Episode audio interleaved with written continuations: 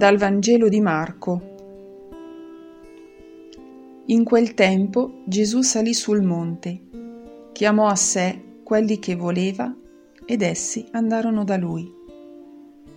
Ne costituì dodici che chiamò apostoli, perché stessero con lui e per mandarli a predicare con il potere di scacciare i demoni.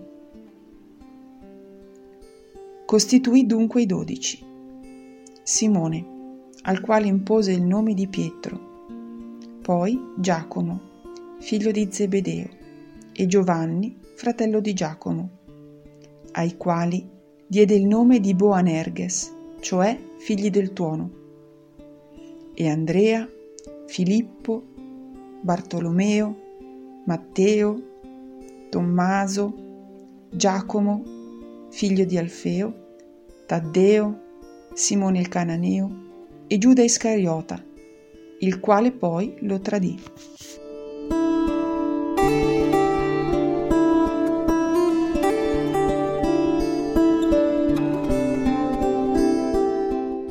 Questo brano suscita in me la consapevolezza che in quanto cristiano io sono chiamato dal Signore.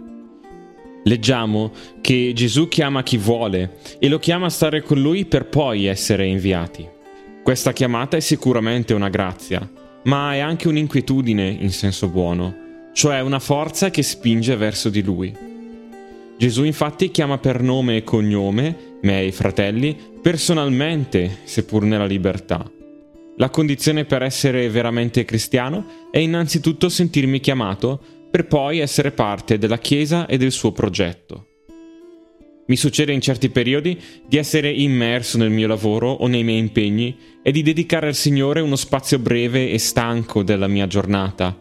È specialmente quando mi rendo conto di questa mia mancanza che mi sento più chiamato a stare con Lui, a ritornare a respirare la Sua parola con la giusta calma e di conseguenza poi attivarmi per partecipare attivamente alla vita della Chiesa. Ho orecchi e cuore pronti e disposti ad ascoltare la chiamata del Signore e rispondere positivamente?